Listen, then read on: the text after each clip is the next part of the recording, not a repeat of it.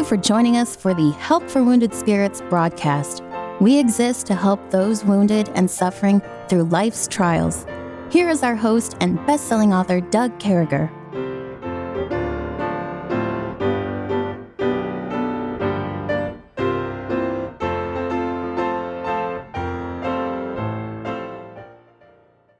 Great to be back with you, folks. Certainly hope you're doing well. We continue on uh, with our live recordings that were made live at Camp Joy, Wisconsin. We wanted to bring you in a little bit to camp and uh, just share a couple hours from camp with you so you'll know what's going on. And uh, by the time you listen to this, this will be a Friday. And the following Monday from this recording, uh, we'll be in Bemidji, Minnesota at a camp. So make sure you get a hold of us, Russian Concordia Village in Bemidji, Minnesota. May God bless you. Here we go so he has a confrontation with the widow of Zarephath, prays for a healing son. He goes over him three times, once for the Father, I believe, once for the Son, once for the Holy Spirit. And that boy just jumps up and everything gets right. Mm-hmm. Mama gets right, and those Jews are still celebrating that today, praise God. And uh, he prays down fire. So we know that about Elijah. And he slew the prophets of Baal, and he runs away in fear for his life. So if you take one through six, Elijah's the coolest prophet as soon as you get to seven, you go, what happened to Elijah? He's human. Yeah. He missed his prayer life. He missed his prayer and supplication. Uh, he missed what was going on. He, he you know, uh, this is a crazy thing, but Ahab, he marries a woman, what's her name? Again, she sings loud, but she talks real low. So she went. You know what the name Jezebel means? Where is my but see, here's the thing about the wedding to, uh, to Jezebel. It was a deal. Yeah. You know, Jezebel's dad, you know, you can make the kingdom bigger, you can bring people in, you can include people. You know, when we get to a point in Christianity where we're trying to make a deal and marry our kids off and stuff, we've got major issues. Yes. And, uh, and, you know, we're going to bring this woman in Jezebel, and I'm sure if we went to Ahab, I don't believe he's going to be in heaven. I, I know he's not. But if we could, and, and we went to Ahab and we said, how'd that work out for you with Jezebel? you know, I wish I would have married a girl in the second row of church, praise God. I messed that one up. And, uh, and, and, so uh, what I want to do is put these on the board. I want you to open your Bibles, if you would, to 1 Kings 19. I left my Bible laying over here. I thought I had it behind the pulpit. 1 Kings 19. It's the book that comes right before 2 Kings.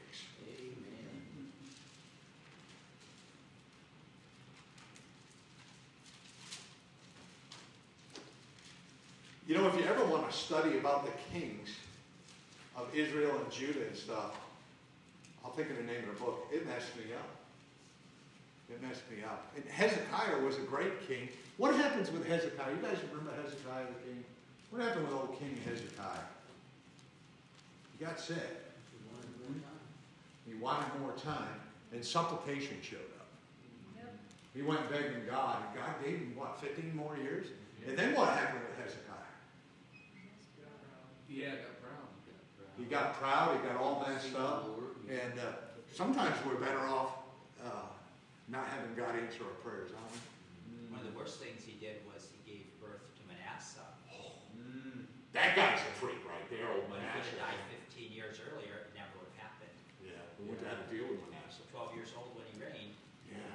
I went to school with a kid whose father uh, was supposed to go in and get a vasectomy. Anyway, the kids went to appointment because it was postponed. And the mom got pregnant. And this kid was the biggest knucklehead you ever met in your life. And uh, his brother used to say it's the clinic's fault. oh, it was, and you know, as kids, we were terrible about that. So we get to 1 Kings 19, and uh, they used to call this kid Johnny Clinic, which sounded like, kids are terrible. I did, I personally did not give him that name. I want you to know. Uh, but the Bible says, you know, if we're gonna if we're gonna heal, if we're gonna do better with depression, the first thing we got to realize is that we got to recognize that God is the solution. Look what it says here in 1 Kings 1 through 4. Ahab told Jezebel all Elijah had done, and with all he had slain all the prophets with the sword. And Jezebel sent a messenger unto Elijah, saying, Now this is Ahab, this is his wife, a prophetess of Baal. This is the deal that was made. This is a woman coming in who's going to change everything. So she puts the word out. So let the gods do to me, and more also, if I make not the life as this life of one of them by tomorrow about this time. I'm coming for you. I'm sending out all my people. They're coming to get you, Elijah. That's what she's saying. She's saying, We're coming for you. The prophets of Baal are coming for you. And word gets put out. You put word out. I mean, we didn't have Facebook back then. We didn't have Twitter. We didn't have those things. But I mean, it's coming. It's happening. And uh, we see over there. And when he saw that, he arose and went for his life and came to Beersheba, uh, which belongeth to Judah, and left his servant there. So he was at a point, I'm breaking with my servant here.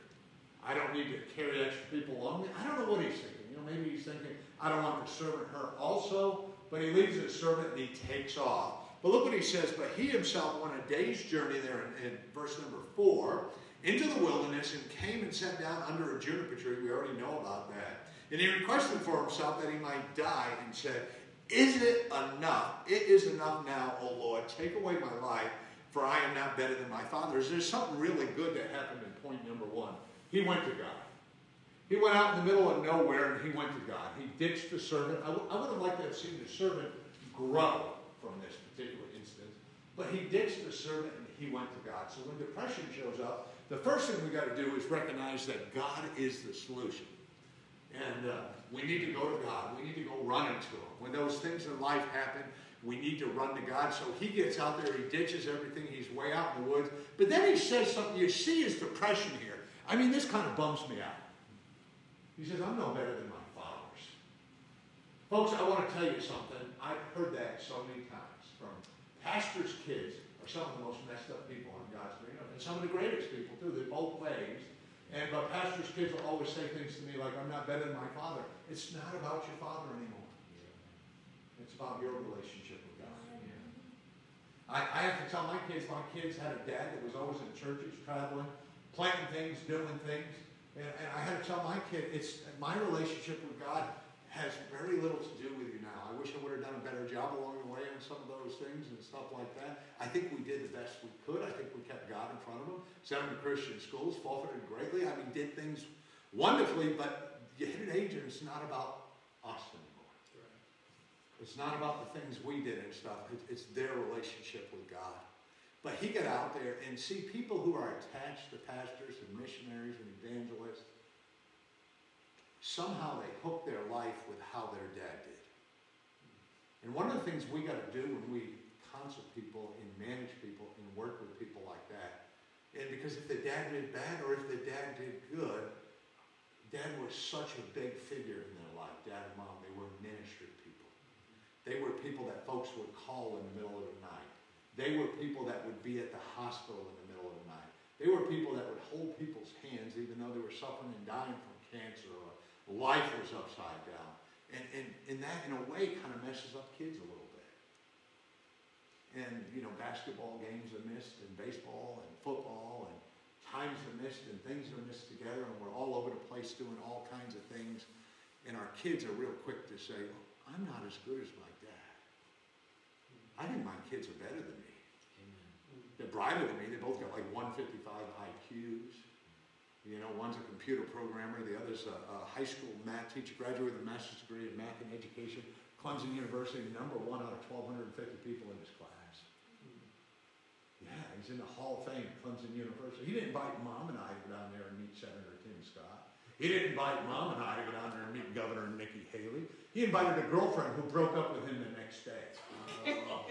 Took pictures with all these people. Yeah, he tutored and got through her master's degree. So I'm like, Doug, you know, mom and I paid your way through your undergraduate degree. What's going on here, dude? Tell me. We saved, we, we could have had a car twice for your undergraduate degree. He said, it was $40 a plate. I said, Doug, we spent $80,000, on your undergraduate degree. He said, Dad, it's 40 bucks comes hard. And I said, all those pictures with Tim Scott and Nikki Haley and that girl who dumped you. How does that feel? Yeah. Wait, man. He said, I'm sad I did it now, Dad. but number two, he's married now. Like, it's all right, but I'll never forget that. He's like, oh yeah, and by the way, Dad, Nikki Haley hugged me and told me how proud of me she was, and she gave me something. I'm like, your mom, that little woman who runs around the house, makes your room stay clean. You at least could have invited her, man. I get me. I mean, she wouldn't have bothered the girlfriend that much. She would have got a couple pictures with Tim Scott. We deserve some of that. It goes on. And poor, poor Elijah says, I'm not better than my father. So look at that second point. We've got to deal with our physical and fatigue needs when depression comes. Verse number five. As I lay and slept under a juniper tree, behold, and an angel touched me and said unto me, Arise and eat. We need those people in our life. And he looked, and behold, there was a cake baking on the coals and a cruse of water by his head. And he did eat and drink, and he laid him down again. And the angel of the Lord came again a second time and touched him and said, Arise and eat, because the journey is too great for thee. Hey, folks, we'll be right back. Hang in there for a second.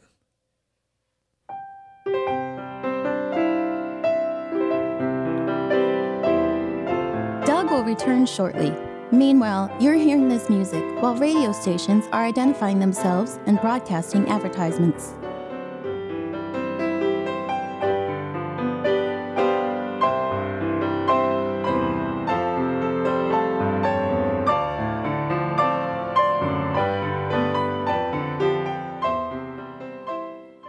Here we are, folks. Friends, you want to help people. When we get depressed, when we get anxious, remember all those things that melt together? When we're going through those things, we're not eating right. We're either eating too eating too little. We're not eating healthy. We're not drinking enough. Mm-hmm. Go find God and take care of your physical needs. Mm-hmm. That's where we're at right now. If we're going to deal with depression, go find God and deal with your physical needs. Mm-hmm. Uh, and, and take care of those things. And then we need to, the Bible tells us we need to seek scriptural and spiritual counsel. Look, starting in verse 10. Actually, I'm going to go on from 8 here. And he arose and did eat and drink. And, and he went in the strength of the meat 40 days and 40 nights unto Horeb, the mount of God. And he came thither unto a cave and lodged there. And behold, the word of the Lord came to him. And he said unto him, Who's the word of the Lord? Jesus. Again, your, your lips are moving, but you can't hear anything. This one- Jesus. first one. And I like the way she made it two good syllables, so you've raised your daughters right. Some, down, down there in, in South Carolina, they, there's like six syllables to Jesus. Oh, jeez. And uh, I'm telling you, some of those churches you get out there, they, they mess up words. I'm like, hey, can you grab that shopping cart? What? The buggy? They mess things up down there, don't they? And uh, I'll get you a buggy. You need a quarter for it at Aldi's? I don't go to Aldi's because it costs a quarter for a shopping cart. I don't care if it saves me $95. I don't think it's right to pay a quarter for a shopping cart. I'm not going there. Look what it says. And, and he said, I have been very jealous for the Lord God of hosts, for the children of Israel have forsaken thy covenant, thrown down thy altar, slain the prophets with the sword, and I, even I, only am left, and they seek my life to take it away. I'm going to the garden to dig some worms, is what he said. I'm the only one who cares about you, God. It's just me. Old Jesse, she's sending people after me. I've been chasing, I'm hungry, I'm thirsty. The, the angel's been feeding me, bringing me water and cake. I'm the only one who cares out of everybody. That's where this starts. That's where he, hey, I've been there. When you get hurt at a church by a pastor or by a people and stuff, I mean, you're, you're, you're knocked down to nothing. Tears are your constant companion. You, you feel like dirt. You feel like shame. You feel like all kinds of goofy things. When you get hurt and you suffer from PTSD and someone you love dies, when someone you love has let you down, when you've been hurt and you've been physically abused and stuff like that, you say, it's just me. You know, we're here because it's just not me. It's a, it's a great God, it's other people. And he said, Go forth and stand upon the mount before the Lord. And behold, the Lord passed by, and a great and strong wind rent the mountains and break into pieces and the rocks before the Lord. But the Lord was not in the wind. And after the wind, an earthquake. But the Lord was not in the earthquake. And after the earthquake, a fire. But the Lord, did you see that there? A, and after the fire, a still small voice. We live in a world today that wants the emotional thing to come along. They want to have the great explosion in their life. And you go, hold on.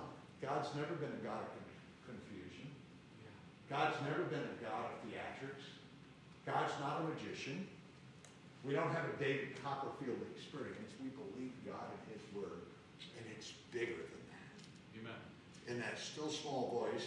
And, and it was so, when Elijah heard it, he wrapped his face in his mantle and went out and stood in the entering of a cave. And behold, there came a voice unto him saying, What doest thou here, Elijah? Isn't it fun? You know, when God asks us a question, he knows the answer.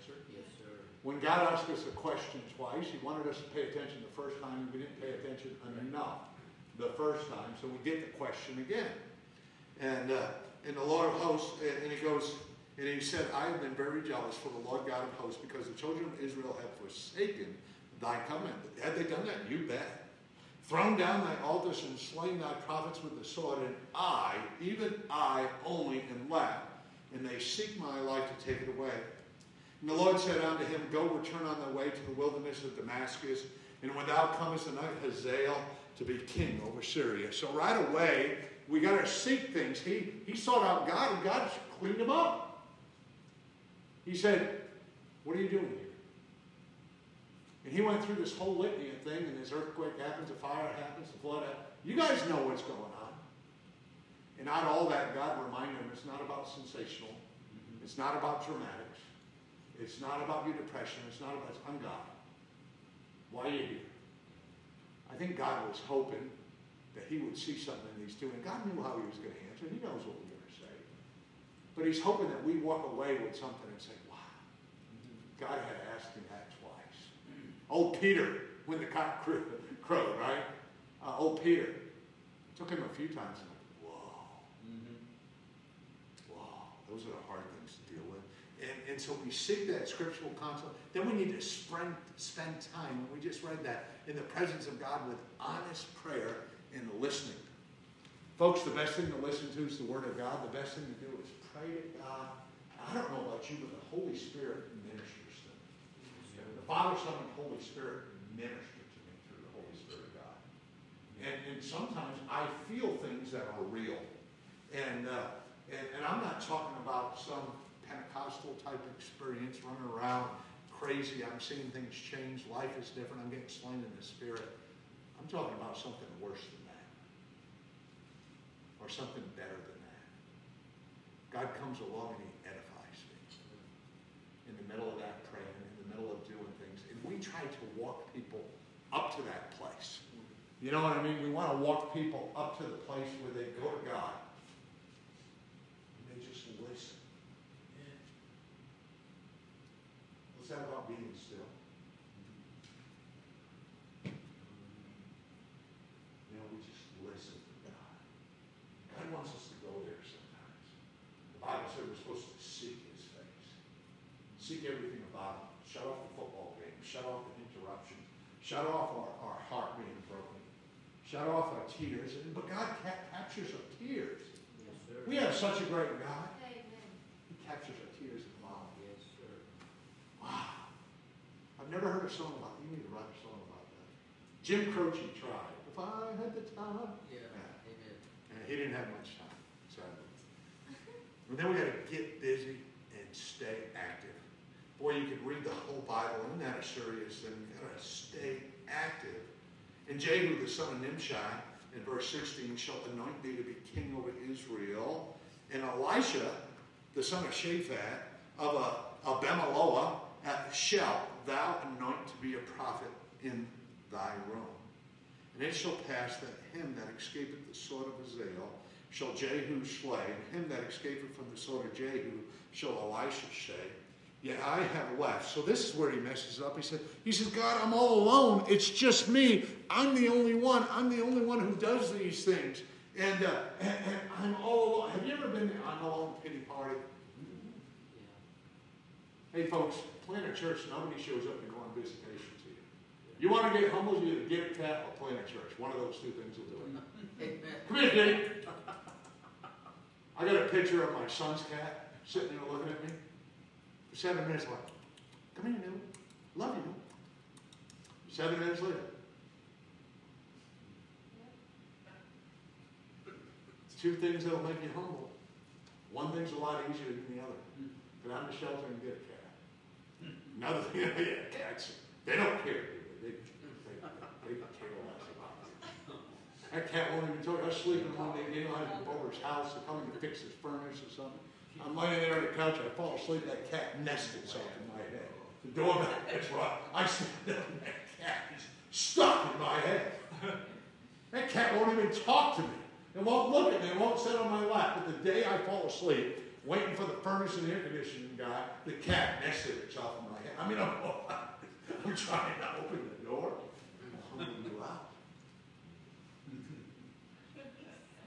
I'll never forget the first day someone pulled up to go on visitation with me. That's a good day. You know, you got all your business just in case someone shows up for like a year.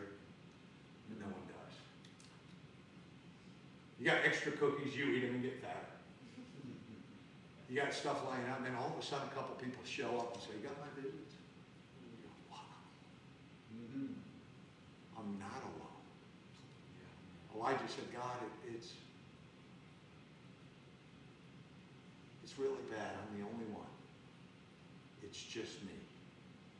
And God, I'm jealous for you. This is terrible. He never stopped. I think one of the things that really that strikes me as I go through and look at this, and I, I read this again this afternoon. I got to read a couple pages of the book gave. I read it once. I want to read it again. I actually took a picture of some pages of the book he gave. Fantastic about what we do to ourselves. But as I was reading this again today, as I went back and looked, Elijah never took the time to say, God, thank you for bringing down that fire to save my life. You completely changed the destiny of the people. And thank you, God, for the widow of Zarephath. I know I laid over her son. I know I prayed to you. Thanks for that. That was pretty cool. And all that food that kept showing up, God, thank you for that. Thank you. No, you got because when we get depressed, it's not that he's ungodly. He's, it's not that this is a wicked guy. Please understand what I'm saying to you. Depression took over. Yeah. And when depression takes over, all of our problems, all of our things in life become the forefront of our minds.